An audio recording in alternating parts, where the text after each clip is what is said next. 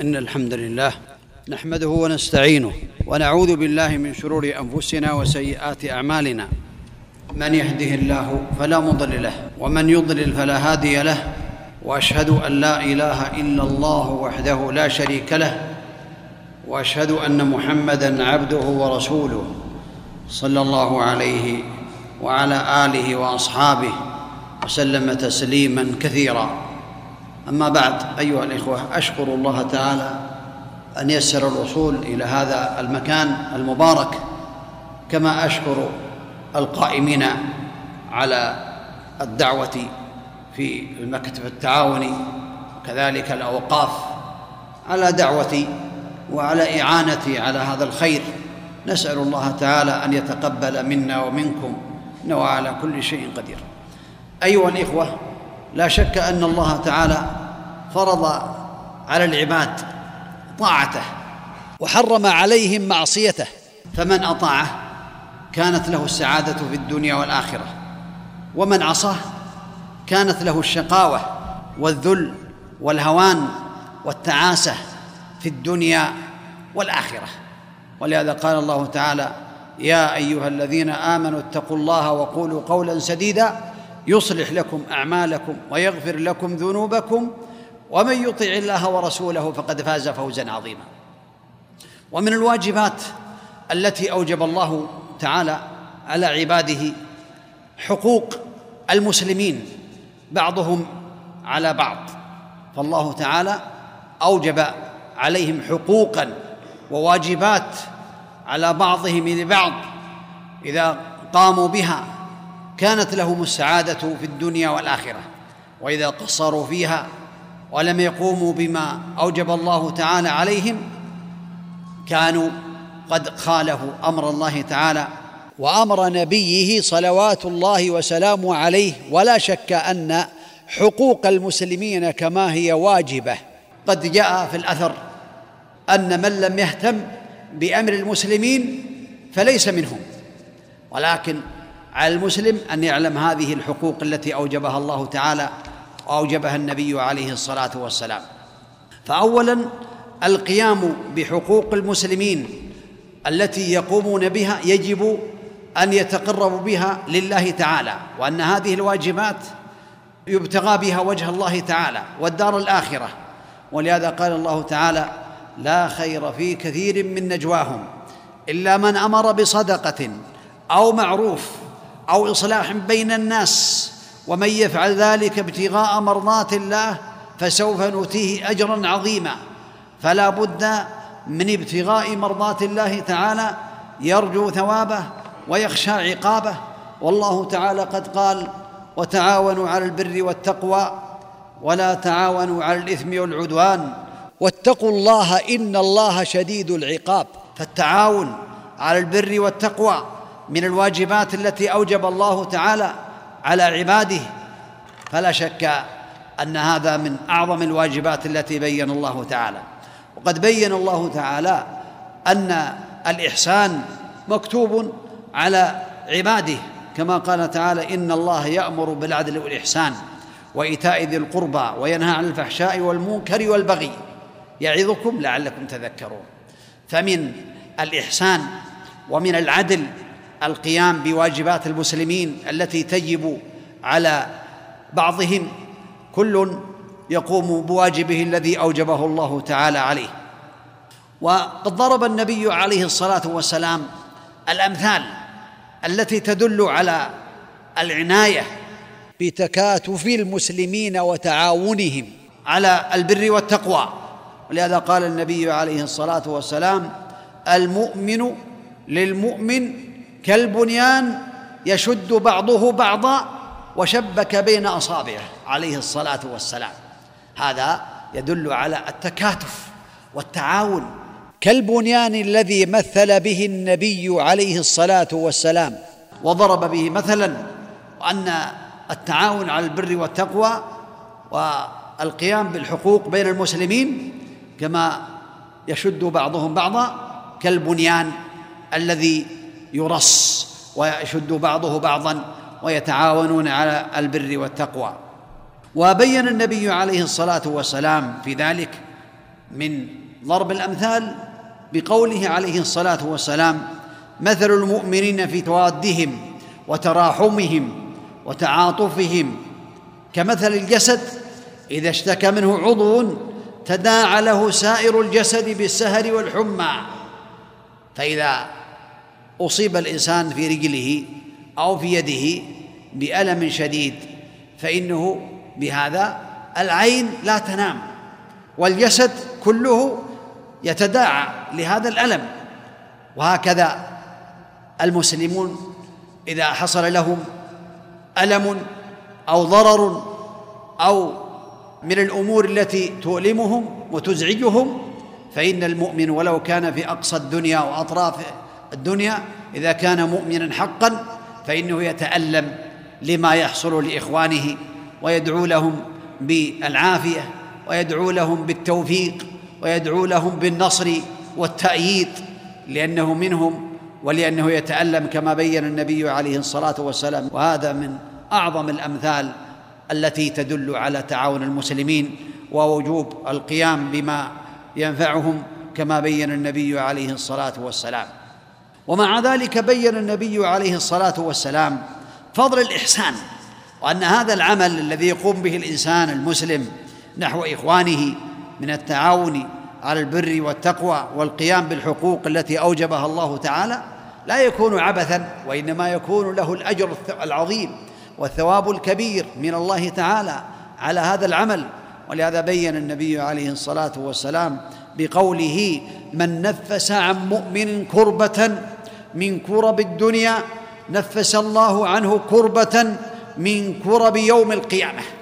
هذا يحصل على الثواب العظيم من الله إذا نفس عن المؤمن ما يكون من الحقوق له عليه ومع ذلك يحصل على هذا الثواب العظيم. ومن يسر على معسر يسر الله عليه في الدنيا والآخرة. ومن ستر مسلما ستره الله في الدنيا والآخرة. والله في عون العبد ما كان العبد في عون أخيه. هذا يدل على أن الإنسان إذا قام بهذا الواجب الذي أوجبه الله تعالى عليه فإنه يثاب عليه. ولهذا كثير من الناس إذا شكر على الإحسان وعلى العمل الطيب يقول لا شكر على واجب. هذا كلام غير صحيح. الواجب الذي يقوم بالواجب يشكر. والذي يقوم بالواجب شكره أعظم من شكر الذي يقوم بالمستحب والنفل. فلا شك أن من قام بالواجبات فإنه يشكر من الله تعالى ويشكر من الناس كذلك على القيام بما أوجبه الله تعالى عليه. ومن هذه الواجبات التي بين النبي عليه الصلاة والسلام فضلها إنظار المعسرين من الضعفاء ومن الذين لا يستطيعون أن يدفعوا الأموال التي حلت عليهم. وقد ثبت عن النبي عليه الصلاة والسلام أنه قال من أنظر معسرا أنظره أي امهله أجل المال الذي عليه إلى وقت آخر. من أنظر معسرا أو وضع عنه أظله الله في ظله يوم لا ظل إلا ظله. رواه مسلم. هذا من هذا من الثواب العاجل. ومن الثواب العظيم الذي بينه النبي عليه الصلاة والسلام وأن المعسر من المسلمين إذا أمهل وأنظر إلى ميسرة فإن من أمهله وأنظره أو وضع عنه يظله الله تعالى يوم لا ظل إلا ظله كما بين النبي عليه الصلاة والسلام سبعة يظلهم الله في ظله يوم لا ظل إلا ظله. وهذا منهم. من أنظر معسرا فإنه يضاف إلى السبعة. وهذا يدل على أن الذين يظلهم الله تعالى في ظله هم كثير وليسوا محصورين على سبعة. ولكن بعض أهل العلم ذكر منهم أربعة عشر نوعا يظلهم الله تعالى في ظله يوم لا ظل الا ظله. وبين النبي عليه الصلاة والسلام أن الصدقة على المسلم المحتاج وعلى الضعيف يحصل بها الثواب العظيم. لهذا قال إن الصدقة لتطفئ غضب الرب وتدفع ميتة السوء. فإذا تصدق على المسلم الذي يحتاج إلى الصدقة فإن هذه الصدقة تدفع الغضب غضب الله تعالى وتدفع ميتة السوء التي يستعيذ المسلم بالله تعالى منها. وبين بقوله في الحديث الآخر والصدقة تطفئ الخطيئة كما يطفئ الماء النار. فالمسلم إذا تصدق على المسلمين وأحسن إلى المسلمين وسد خلتهم فإنه يحصل على الثواب من الله تبارك وتعالى. حتى القرض إذا أقرض مسلما يحتسب هذا القرض فإنه يحصل على الثواب العظيم. ولهذا ثبت عن النبي عليه الصلاة والسلام أنه قال ما من مسلم يقرض مسلما قرضا مرتين إلا كان كصدقتها مرة. هذا من الثواب. أقرضته ألف مثلا ثم أقرضته مرة أخرى الفا فإنها تكون كالصدقة بألف ريال وهذا من فضل الله تعالى أو أكثر أو أقل وهذا من فضل الله تعالى ومن الحث على عمل الخير بين المسلمين. هناك صفات للمسلمين أو للمسلم الكامل والمؤمن الكامل تدل على كمال إيمانه وكمال تقواه. منها الحديث ألا أخبركم بالمؤمن؟ من هو المؤمن؟ من أمنه الناس على أموالهم وأنفسهم؟ هذا المؤمن. من أمنه الناس على أموالهم وأنفسهم. والمسلم من سلم المسلمون من لسانه ويده أي المسلم الكامل والمؤمن الكامل. والمجاهد من جاهد نفسه في طاعة الله تعالى هذا المجاهد الكامل الذي يحصل على الثواب العظيم. وقوله عليه الصلاة والسلام في الحديث والمهاجر من هجر الخطايا والذنوب. هذا هو المهاجر الكامل. هذا هو يدل على كمال الإيمان وكمال الإسلام وكمال الجهاد وكمال المهاجرة. فإن هذه الأعمال التي يوصف بها هذا الذي يقوم بها من الكمال العظيم. وثبت عنه عليه الصلاة والسلام أنه سئل أي الإسلام خير؟ قال تطعم الطعام وتقرأ السلام على من عرفت ومن لم تعرف. إطعام الطعام فيه الثواب العظيم ابتغاء مرضات الله تعالى. حتى لو كان من الضيافة ضيافة لله تعالى. لأن حقوق الضيف من الواجبات. التي أوجبها الله تعالى بتوجيه النبي وتعليم النبي عليه الصلاة والسلام. من كان يؤمن بالله واليوم الآخر فليكرم ضيفه. فإطعام الطعام من الأعمال الصالحة التي يحصل بها المسلم على الثواب العظيم. ولهذا قال أي الإسلام خير؟ قال تطعم الطعام وتقرأ السلام على من عرفت ومن لم تعرف. ولا شك أن إفشاء السلام كما سيأتي من الواجبات التي تجب على المسلم للمسلم. وكثير من الناس لا يسلم إلا على من يعرف. أما الذي لا يعرفهم لا يسلم عليهم. وهذا من علامات الساعة.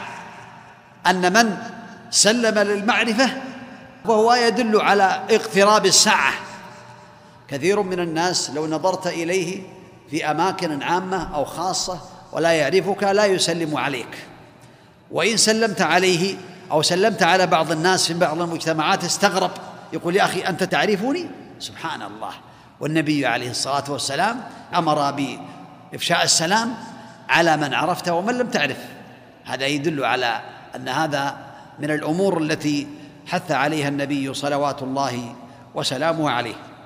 وقال عليه الصلاة والسلام حينما سئل أي المسلمين خير؟ قال من سلم المسلمون من لسانه ويده.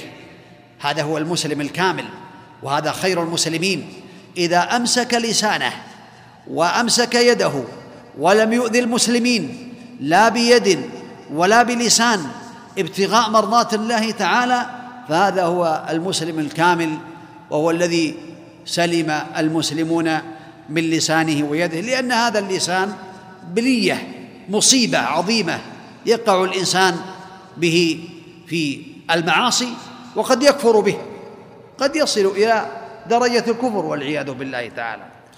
رجل قال لرجل والله لا يغفر الله لفلان بعد أن أمره بالخير ونهاه عن الشر فلم يمتثل. وحينما أصر على هذه المعاصي وهذه الجرائم قال والله لا يغفر الله لفلان. فقال الله تعالى من ذا الذي يتألى علي ألا أغفر لفلان؟ فقد غفرت له وأحبطت عملك.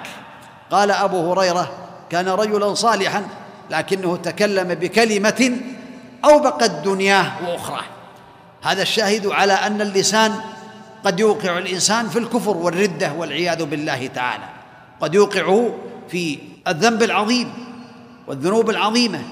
لهذا جاء في الحديث الصحيح إن الرجل لا يتكلم بالكلمة من رضوان الله تعالى لا يظن أن تبلغ ما بلغت.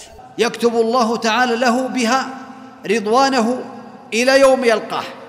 وإن الرجل لا يتكلم بالكلمة من سخط الله تعالى لا يظن أن تبلغ ما بلغت.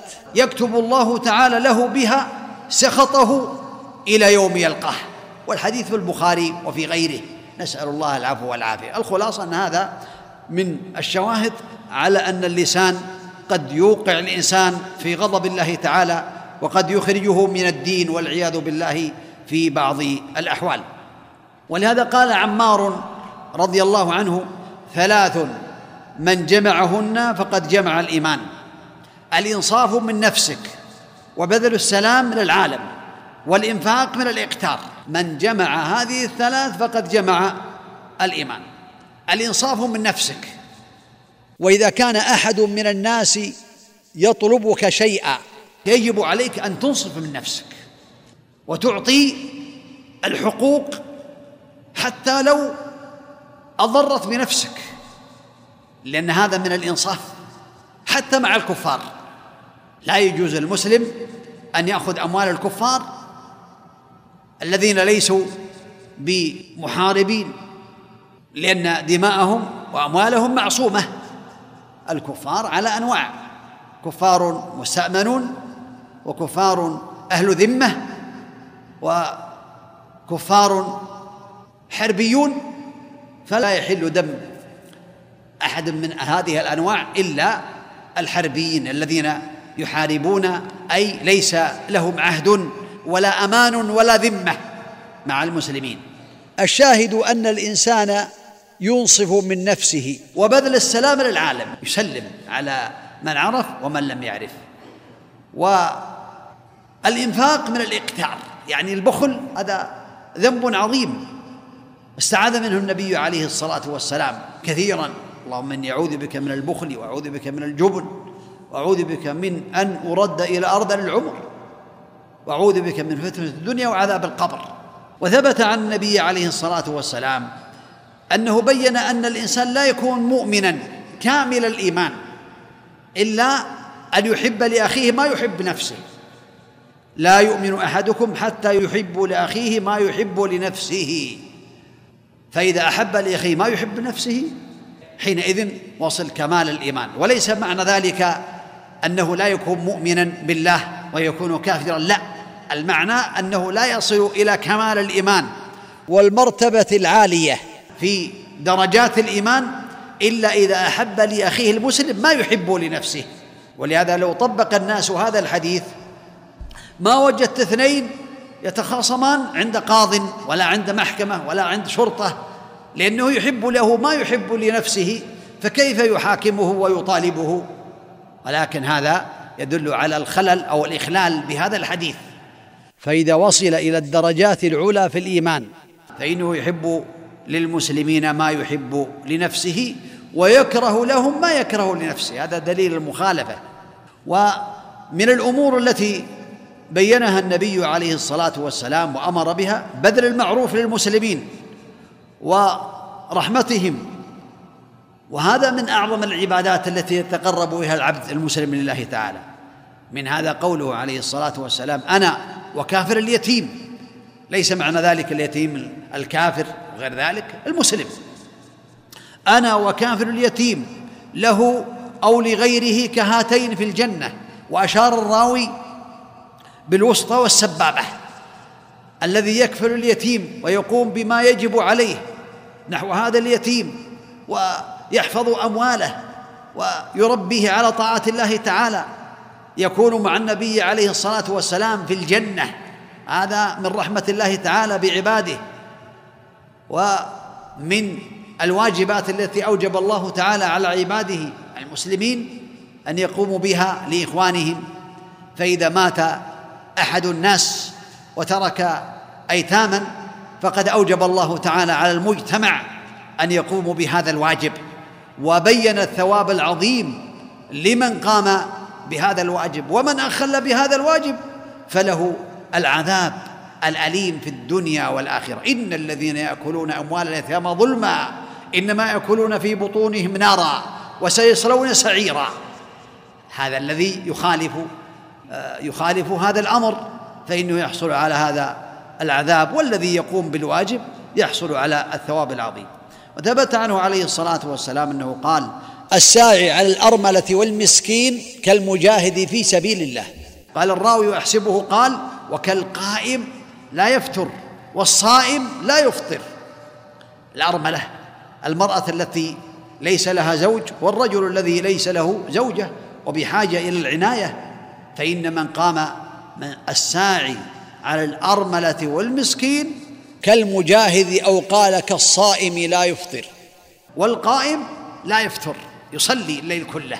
هذا في الثواب عند الله تعالى. هذا من الواجبات التي أوجب الله تعالى على عباده ومن ما يقربهم إلى الله تعالى ويكون رفعة في درجاتهم عند الله عز وجل في هذا لهذا الثواب العظيم.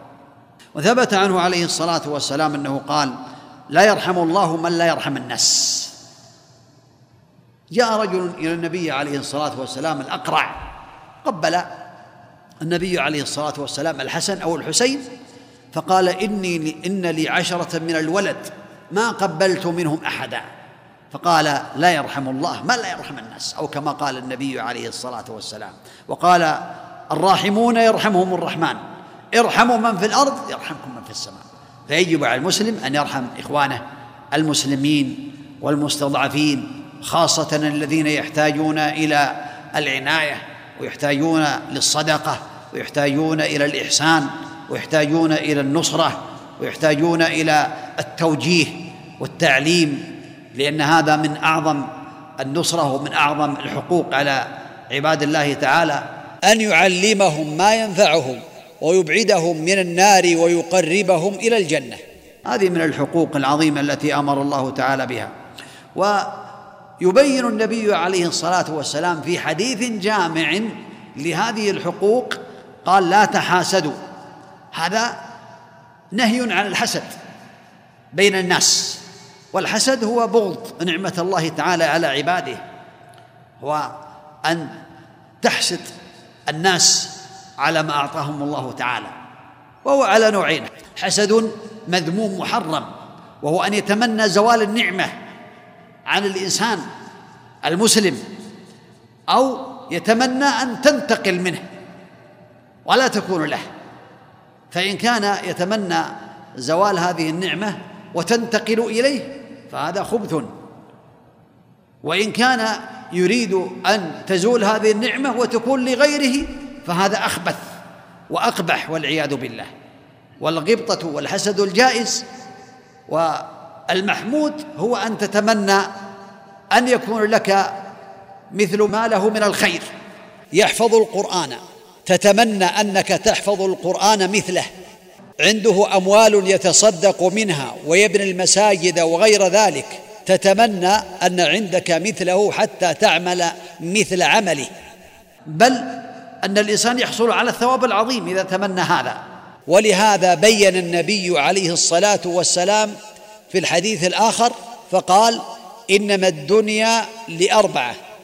رجل آتاه الله مالا وعلما فهو يعلم بأن لله تعالى فيه حقا. ويصل فيه رحمة. فهذا بأعلى المنازل.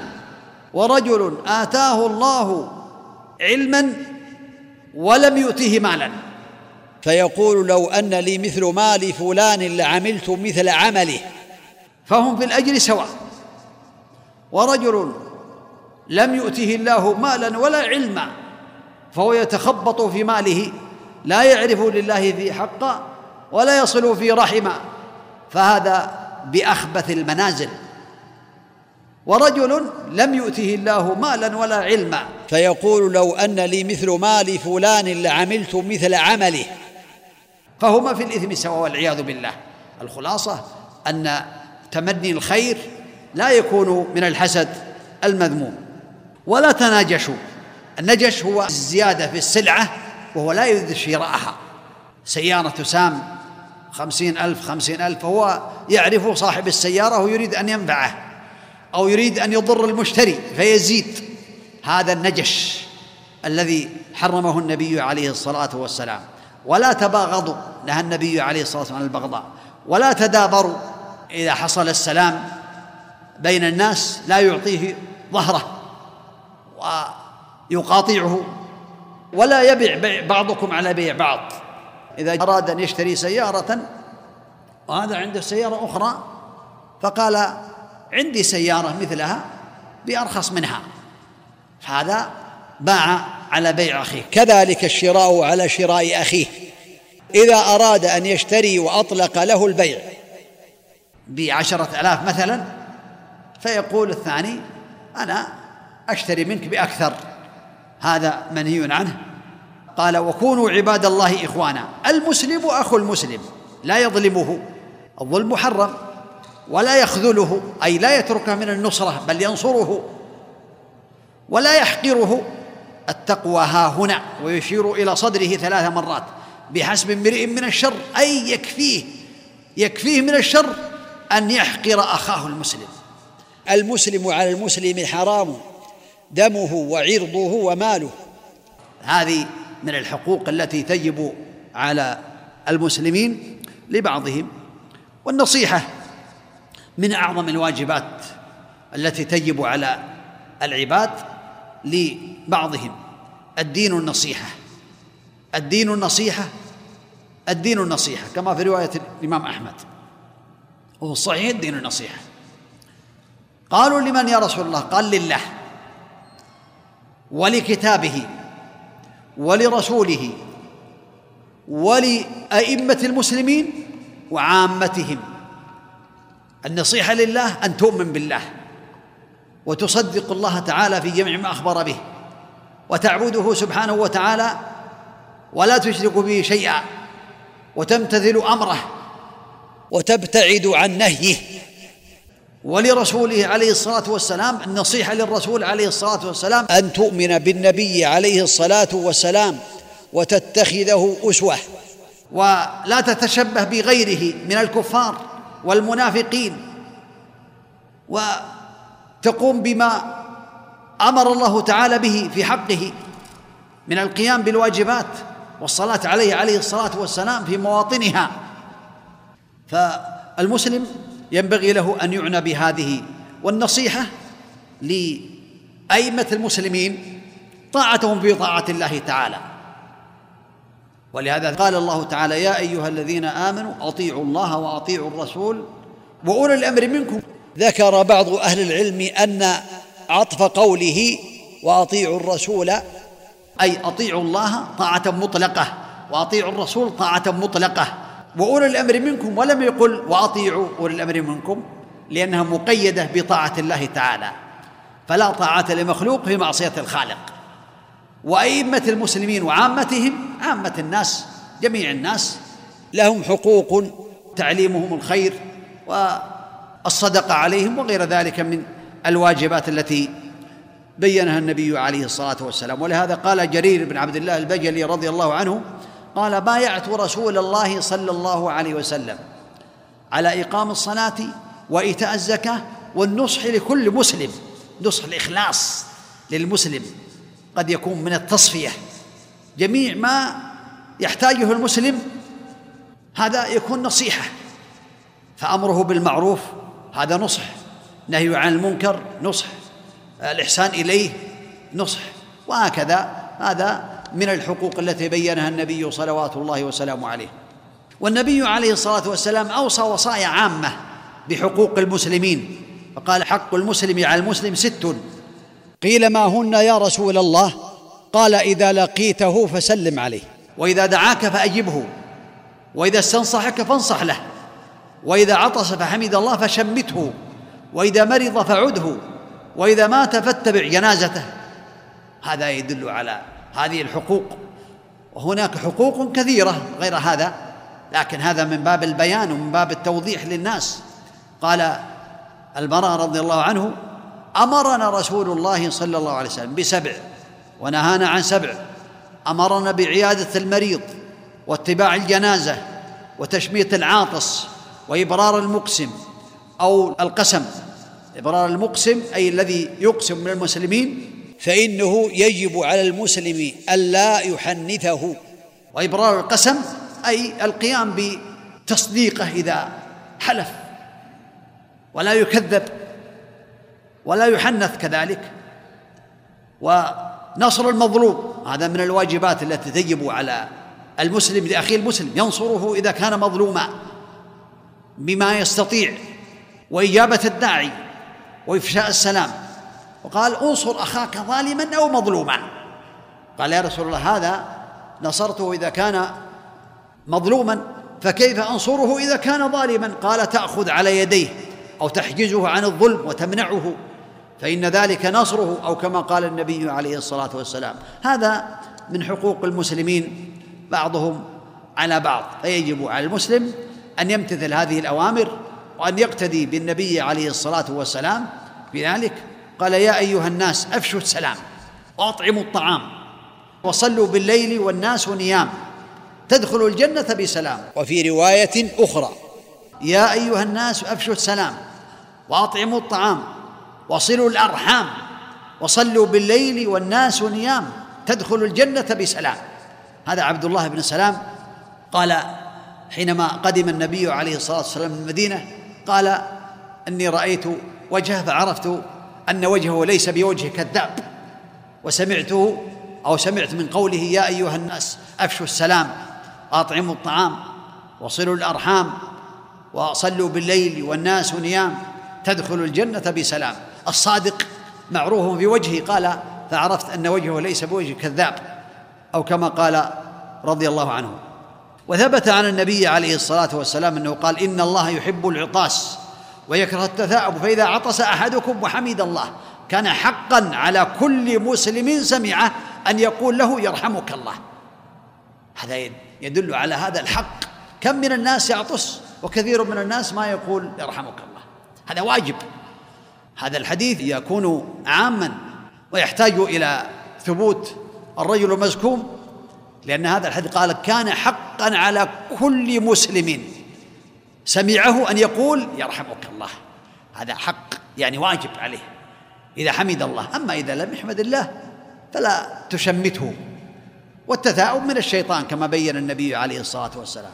فإذا تثاءب المسلم فعليه أن يكظم ما استطاع ولا يقول ها فإن الشيطان يضحك وإنما يجعل يده على فيه ويكظم ما استطاع.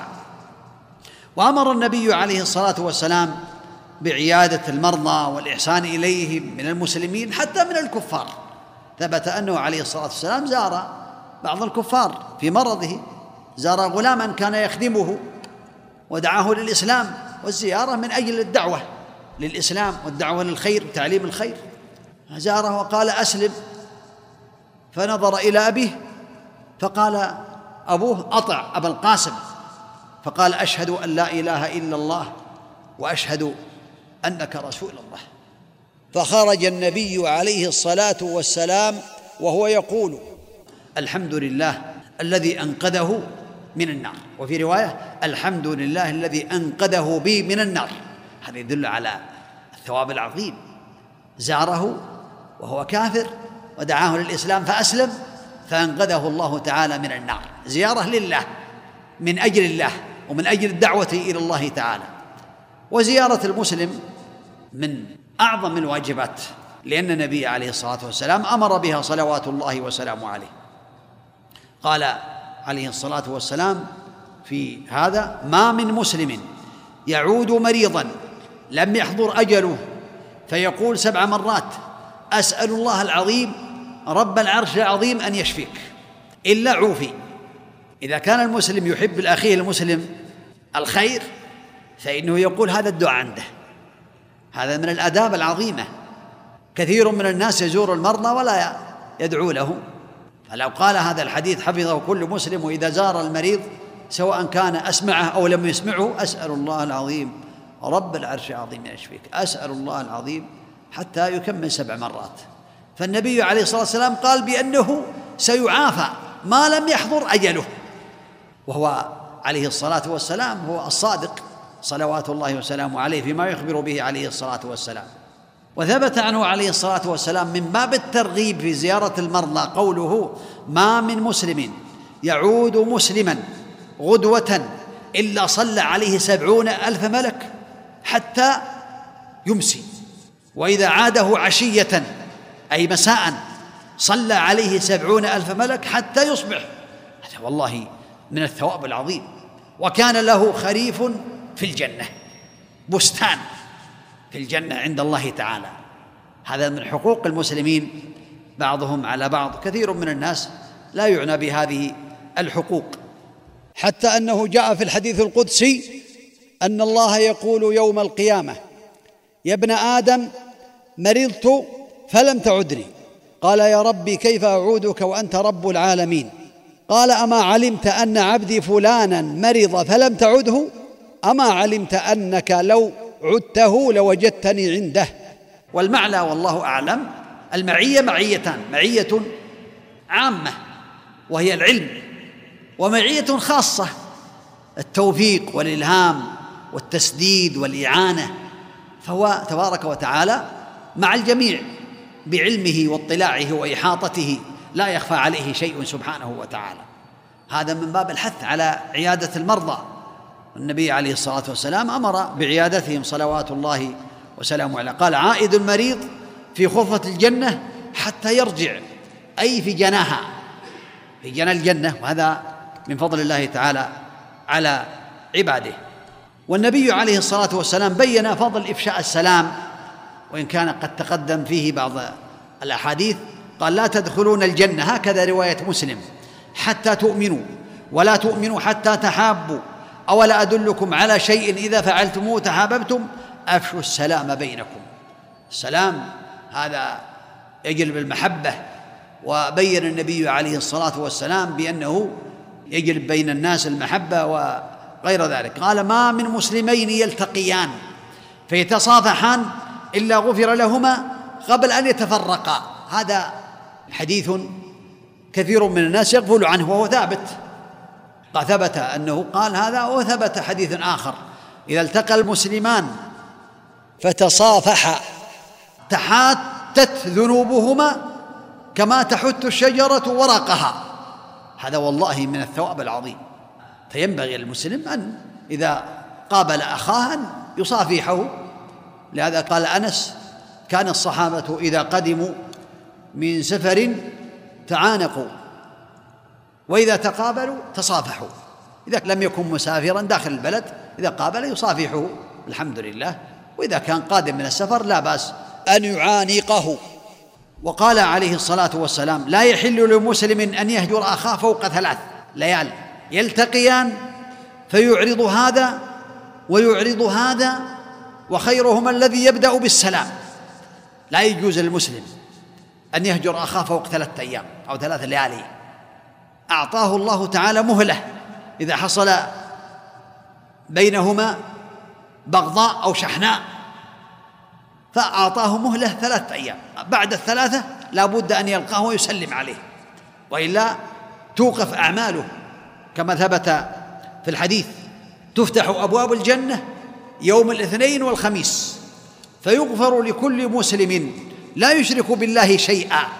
لرجلا كانت بينه وبين أخيه شحناء فيقول الله تعالى أنظر هذين حتى يصطلحا أنظر هذين حتى يصطلحا فتوقف الأعمال لا تغفر السيئات حتى يحصل الصلح بينهما. إذا هذا يدل على أهمية السلام بين المسلمين وعلى خطر الإعراض عن المسلم وعلى خطر هجره ولهذا جاء في الحديث الآخر من هجر مسلما سنة فكأنما سفك دمه. رواه أبو داود. يعني خطر عظيم. ومن الحقوق التي يثاب عليها المسلم لأخيه دعوة المسلم لأخيه بظهر الغيب مستجابة ويثاب عليها عند راسه ملك يقول آمين ولك بمثل. قل اللهم أصلح أولاده. اللهم أصلح شأنه اللهم اغفر ذنبه اللهم ارفع منزلته اللهم أدخله الجنة وأعذه من النار. عند رأسك ملك يؤمن يقول آمين. يعني اللهم استجب ولك بمثل. حتى ذكر عن بعض الصالحين أنه إذا خشي أن لا تستجاب دعوته يدعو لغيره. فإذا أراد مثلا توفيق قال اللهم وفق فلانا. من المسلمين اللهم ارفع منزلته. اللهم اغفر ذنبه اللهم اقضي دينه بإخلاص لأخيه. يقول الملك؟ آمين. ولك بمثل. هذا من الفضائل التي بينها النبي عليه الصلاة والسلام. ومن آه، حقوق المسلم على المسلم كذلك. الصلاة عليه إذا مات واتباع جنازته. وله على ذلك من الثواب العظيم ما الله به عليم. ثبت أن النبي عليه الصلاة والسلام قال من شهد الجنازة حتى يصلى عليها فله قراط. ومن شهدها حتى تدفن فله قراطان. قيل وما القراطان؟ قال مثل الجبلين العظيمين. أي من الأجر. ما من ميت يصلي عليه أمة من الناس يبلغون مئة كلهم يشفعون فيه إلا شفعهم الله فيه. رواه مسلم. وهذا والله أعلم كان اولا. ثم تفضل الله تعالى على عباده وغفر لمن شفع له أربعون. فقال ما من رجل مسلم يموت فيقوم على جنازته أربعون رجلا لا يشركون بالله شيئا إلا شفعهم الله فيه. هذا من حقوق المسلمين بعضهم على بعض ويحصلون على الثواب العظيم الذي بينه النبي عليه الصلاة والسلام. ويجب على المسلم أن يعلم بأنه إذا شق على المسلمين فيخشى أن يشق الله عليه.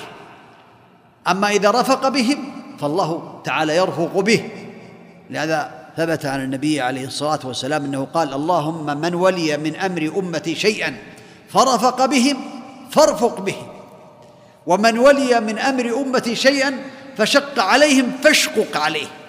دعوة من النبي عليه الصلاة والسلام. نسأل الله العفو والعافية في الدنيا والآخرة. ودعوة النبي عليه الصلاة والسلام مستجابة عليه الصلاة والسلام. ولهذا قال سباب المسلم فسوق وقتاله كفر. إذا سبه فهذا فسق وإذا قاتله يكون كفر. كفر دون كفر أي كفر أصغر. إلا إذا استحله. فإذا قال بأن قتله وقتاله حلال فإنه يكون كافرا لأنه استحل ما حرم الله تعالى. والخلاصة أن الإنسان لو بقي يتكلم في حقوق المسلمين بعضهم على بعض لوجد الأحاديث الكثيرة والنصوص الثابتة عن النبي عليه الصلاة والسلام فهو أمر عظيم يجب على المسلم أن يعنى به. وكثير من الناس لا ينتبه لهذا الأمر لحقوق المسلمين بعضهم على بعض. ولهذا الله تعالى رحيم بعباده. ينعم على عباده. جاء في الحديث أن من استغفر للمسلمين والمسلمات كتب الله له بكل مسلم ومسلمه حسنة. هذا من فضل الله تعالى على عباده. أسأل الله بأسمائه الحسنى وصفاته العلى أن يجعلني وإياكم من الذين يستمعون القول فيتبعون أحسنه وأن يرزقنا وإياكم العلم النافع والعمل الصالح والتوفيق لما يحبه ويرضاه وأن يرزقنا الإخلاص في القول والعمل. إنه على كل شيء قدير وبالإجابة جدير. وصلى الله وسلم وبارك على نبينا محمد وعلى آله وأصحابه أجمعين. شكر الله لفضيلة الشيخ على هذه الكلمات الفضيلة وهذه التنبيهات الجليلة لهذه الحقوق العظيمة نسأل الله عز وجل أن يجعل ما سمعنا في ميزان حسناته وحسنات الجميع وأن يجعلنا جميعا ممن يستمع القول فيتبع أحسنه أستأذن فضيلة الشيخ في عرض بعض الأسئلة لأن الوقت لدينا ليس طويلا. هذا سؤال يبتدئ أولا بقوله شيخنا فرحنا كثيرا بزيارتك للمنطقة فنتمنى تكرارها مأجورين. ثم يقول شيخنا ممكن نبذة عن كتيب حصن المسلم وبداية فكرة تأليفه؟ نسأل الله تعالى أن يرزقنا وإياكم التوفيق والتسديد والإعانة. والزيارة نسأل الله أن يسر أما هذا الكتاب فهو موجود بين أيديكم والحمد لله الذي يرغب في قراءته يقرأه. نسأل الله أن يتقبل من الجميع. نعم. هذا سؤال حقيقة ورد أكثر من مرة وهو يقول لو ذكرت لنا فضيلة الشيخ بعض المواقف التي استفدتها من الشيخ بن باز رحمه الله. والله المواقف كثيرة لكن عاد ممكن أكتفي بواحد منها والذي عندي تقريبا ما يقارب عشرين موقفا آه، مكتوب أو اثنين وعشرين تقريبا الله أعلم مكتوب في كتيب اسمه سؤالات ابن وهف لابن باز رحمه الله موجود منشور. من أراد أن يطلع على هذه؟ فهذا الذي أطلعت عليه.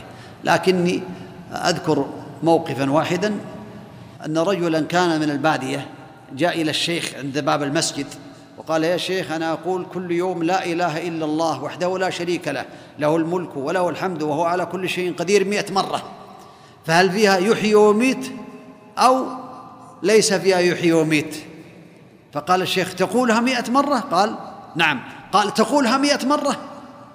وهذا يدل على أن الشيخ رحمه الله يريد أن يجعل هذا الشخص يعتني بها يعني آه، يرفع من شأنها في نفسه حتى يحافظ عليها. ثم قال في الأخير لا بأس. إن قلت يحيي ويميت لا بأس وإن لم تقل هذا يدل على أن الشيخ رحمه الله يحب أن ينفع الناس. فهو يريد أن يحثه ويعظم هذا الذكر في نفسه ولا هو الشيخ رحمه الله تعالى يعلم ذلك. لكن يريد أن يعظمها في نفس هذا العامي حتى لا يتركها. نعم. هذا سؤال يقول السلام عليكم ورحمة الله وبركاته. جزاك الله خيرا يا شيخ. آه كما كتب يقول نبغى كلمة عن الواتساب وخاصة أضراره في نقل الإشاعات بين الناس. عن الواتساب. على كل حال على كل حال الجوال والواتساب. هذه وسائل آه، فيها خير ووسائل فيها شر. سلاح ذو حدين. سلاح معك تطعن به الكافر الحربي وتطعن به المسلم. فإذا استخدم في المحرم فهو حرام وإذا استخدم في الحلال فهو نافع. هذه الجوالات وهذه الوسائل الحديثة فيها نفع عظيم لمن استخدمها في هذا النفع وفيها شر مستطير وبلاء وخطر على المسلمين وعلى الأعراض إذا استخدمت في معصية الله تعالى. نسأل الله العفو والعافية. نعم. هذا السؤال يقول كنت في غفلة عن الأذكار وابتليت بشيء من السحر أو عين أو حسد أو مس فماذا تنصحني؟ أنصحك أن تحافظ على الأذكار فإنها عبادة لله تعالى أولا ثم حصن لك وحفظ لك في الدنيا والآخرة. ولهذا ثبت أن النبي عليه الصلاة والسلام قال لبعض الصحابة قال قل قال ما أقول؟ قال قل. قال ما أقول؟ قال قل هو الله أحد والمعوذتين إذا أصبحت وإذا أمسيت ثلاث مرات تكفيك من كل شيء عامة من كل شيء. هذا يدل على أنها تكفيه من كل شيء من كل سوء. قال من قال بسم الله الذي لا يضر مع اسم شيء في الأرض ولا في السماء وهو السميع العليم إذا أصبح لا يصيبه بأس حتى يمسي وإذا قال إذا أمسى ثلاث مرات لا يصيب بأس حتى يصبح وهكذا. فالمسلم عليه أن يعنى بهذه الأذكار لا ليحفظ نفسه ولكن عبادة لله تعالى وتقربا لله تعالى ثم يحصل له الثواب بما يحصل وما بينه النبي عليه الصلاة والسلام. نعم. أثابكم الله أحسن إليكم. هذا السؤال يقول هل الإبلاغ في القضايا الأمنية وهيئة الفساد من التعاون المطلوب بين المسلمين؟ نعم. الإبلاغ إبلاغ الدولة وإبلاغ الحكومة إبلاغ الشرطة عن المفسدين عن المروجين للمخدرات عن المفجرين الذين يفجرون الممتلكات ويؤذون المسلمين. هذا من العبادة لله رب العالمين لأنه يريد أن يزيل الأذى عن المسلمين. أما إذا كان الفساد يزول بالنصيحة وعنده يقين بأنه لو نصحه اتق الله لا يجوز لك هذا العمل. تب إلى الله من هذه المخدرات ومن هذا العمل ومن هذه المغازلة بين الناس. فإن علم بأنه سيتوب أو على الأقل عنده غالب الظن بأنه يترك هذه المعصية فالستر أولى. أما إذا تحقق الضرر المسلمين فإذا سكت فأنت تعتبر مشارك. نسأل الله العافية. وتعاونوا على البر والتقوى ولا تعاونوا على الإثم والعدوان. فإذا سكت عن المنكر وعن الفساد فهذا من باب التعاون على الإثم والعدوان. نسأل الله العفو والعافية. نعم.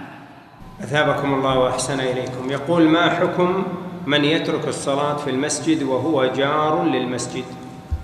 هذه جريمة من الجرائم. ذنب عظيم. ذنب عظيم. علامة من علامات المنافقين.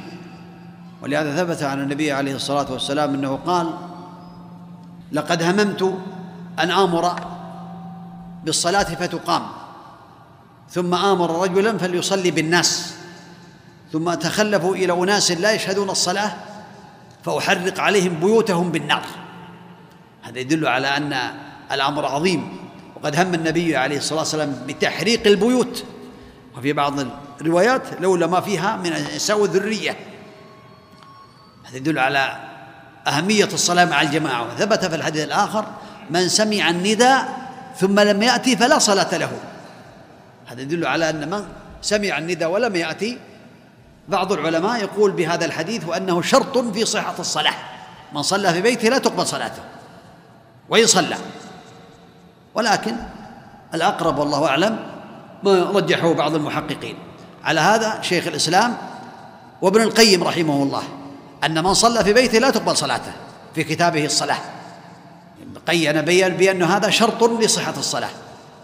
ولكن الأقرب الذي رجحه شيخنا رحمه الله تعالى أن صلاته صحيحة لكنها ناقصة ناقصة ناقصة وهو آثم عند الله تعالى لأنه فرط في واجب أوجبه الله تعالى وأوجبه النبي صلوات الله وسلامه عليه. نعم.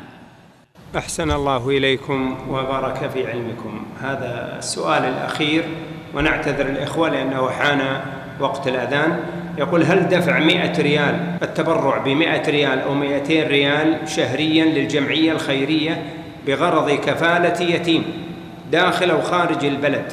يتحقق حديث يتحقق فيه حديث رسول الله صلى الله عليه وسلم أنا وكافل اليتيم كهاتين في الجنة. هذا يحصل على الثواب العظيم والأجر الكبير مع بإخلاصه وثواب الصدقة على الأيتام. لكن والله أعلم الحديث آه، يشمل من قام بكفالة اليتيم الكفالة المعروفة. يعني كفل اليتيم قام بشؤونه الخاصة والعامة.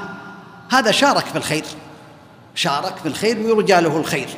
يرجى له الخير. لكن الذي يحصل على الثواب الكامل مع النبي عليه الصلاة والسلام هو الذي يكفل اليتيم بمعنى الكفالة المعروفة.